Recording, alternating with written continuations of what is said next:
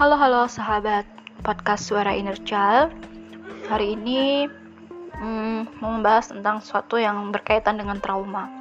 Nah kebetulan tadi siang itu aku lagi baca artikel yang berjudul Birth Trauma kenali dan pahami lebih dalam. Nah ini dari uh, artikelnya bidankita.com. Nah di sana ada kutipan dari Elena Tonetti bahwa peace on earth begins with birth. birth. Jadi kehidupan yang damai itu di alam raya ini berawal dari proses kehamilan dan persalinan.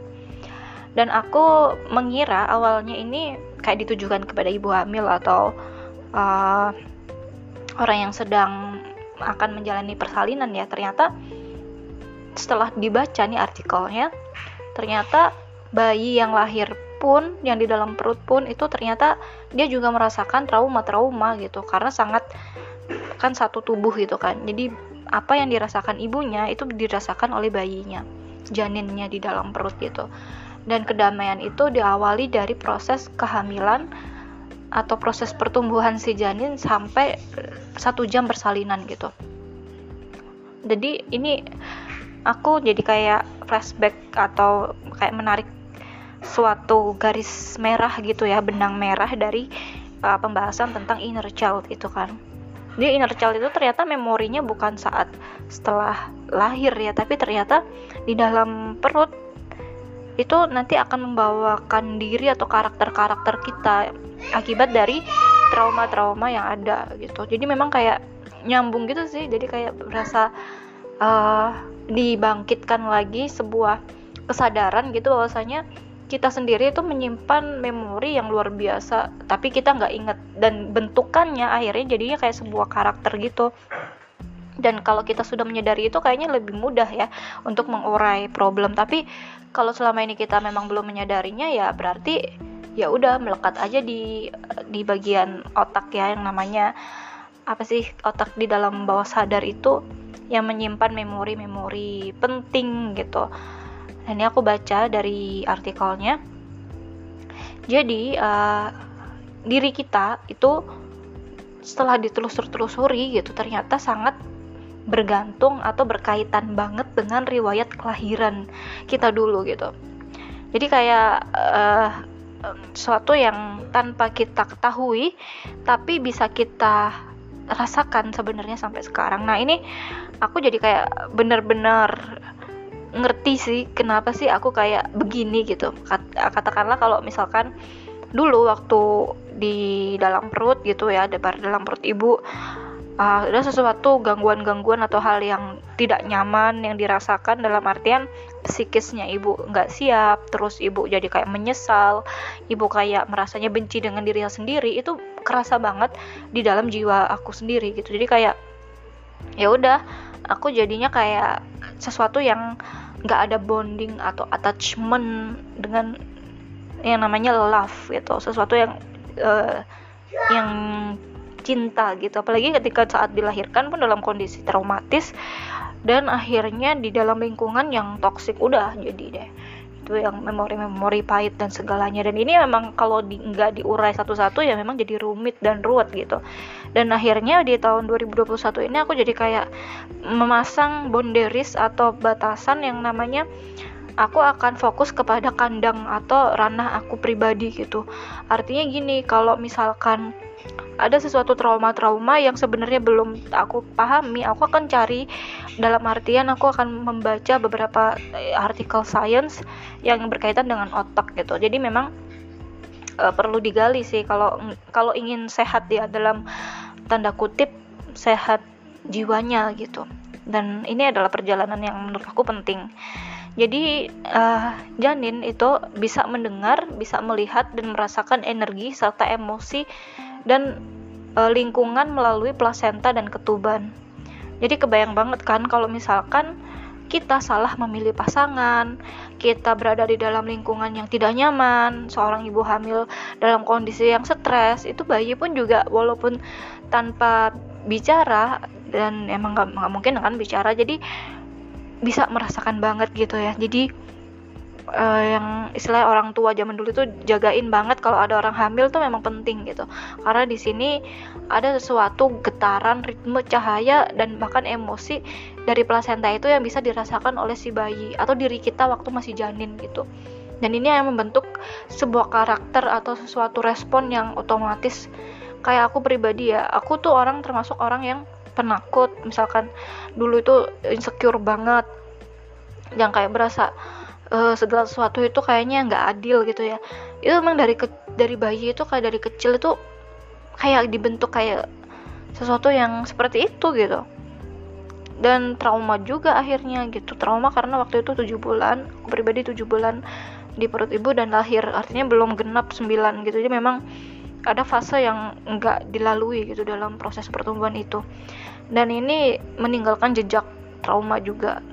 Nah dalam proses uh, persalinan atau saat melahirkan itu pun juga ternyata sangat relate gitu dengan kondisi emosi dan psikis psikisnya si ibu gitu.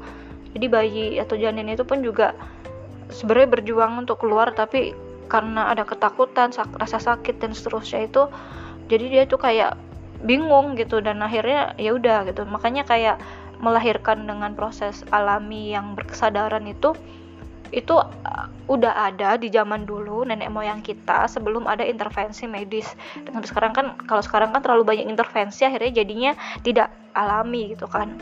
Jadi bertrauma ini sangat berpengaruh bukan hanya di masalah psikis apa masalah biologis ya atau masalah kesehatan si janin tapi juga psikis yang paling penting gitu karena akan ada hal yang menjadi inner child sejak kecilnya gitu.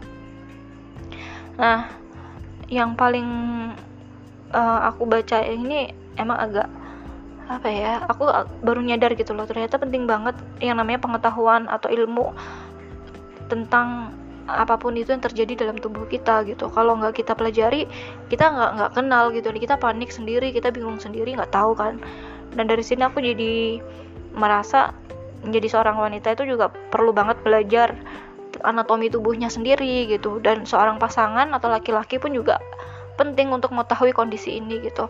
Karena perjalanan lahir ke dunia itu uh, akan menjadi peristiwa yang penuh trauma jika kita tidak siap atau kita tidak memiliki wawasan terhadap yang akan kita lakukan ini gitu.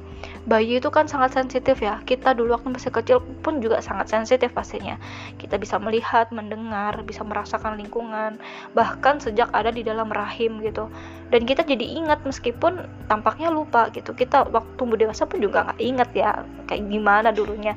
Tapi memori ini tuh ada di bank memori yang disebut dengan limbic system hipotalamus. Nah limbic system inilah yang akhirnya menjadi jati diri kita gitu. Karena nah ini yang menurut aku perlu kita sadari masing-masing. Biar kita terus belajar gitu ya. Maksudnya nggak nggak hanya menyalahkan satu kondisi lingkungan. Misalkan ya emang dulu misalkan seorang orang tua kita nggak ngerti gimana cara melampiaskan emosinya akhirnya bikin kita sakit atau terluka ya kita coba maafkan atau coba rilis aku pribadi juga masih sangat sangat belajar tentang ini. Dan itu tidak mudah ya tapi pasti bisa kalau kita mau menyadari bahwa ini penting. Kenapa? Karena menyimpan sesuatu luka atau kebencian atau rasa yang nggak nyaman itu yang rugi diri kita sendiri gitu bukan orang lain. Bukan bahkan ada ada suatu peristiwa di mana seorang uh, orang tuanya sudah meninggal gitu tapi dia masih benci gitu. Dan itu kan orang udah meninggal gitu ya maksudnya udah nggak ada. Tapi tetap dibenci gitu ini gimana ceritanya gitu kan.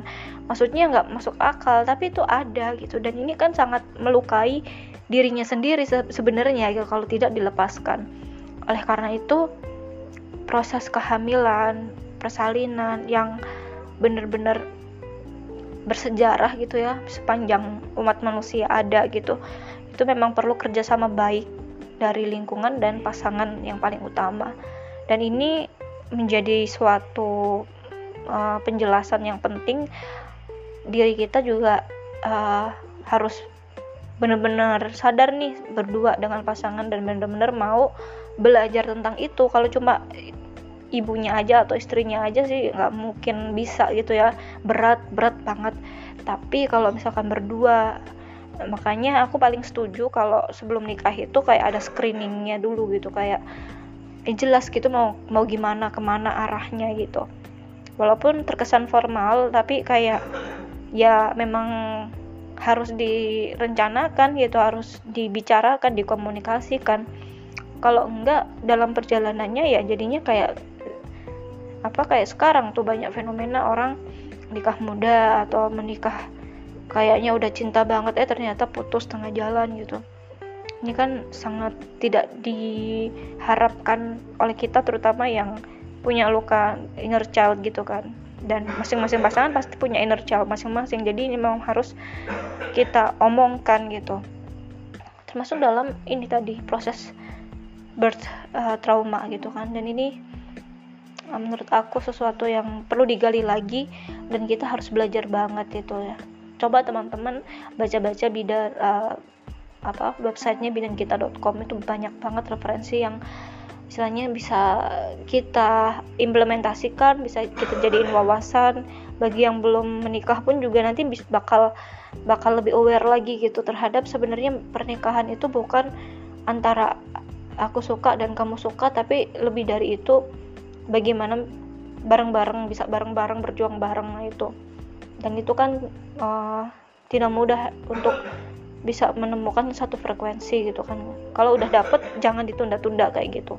Maksudnya jangan menunggu orang sempurna gitu. Coba diri kita yang kita perbaiki gitu. Ya itu uh, obrolan hari ini tentang bertrauma. Semoga teman-teman bisa baca. Nanti linknya aku kasih di uh, deskripsi ya. Oke okay, thank you.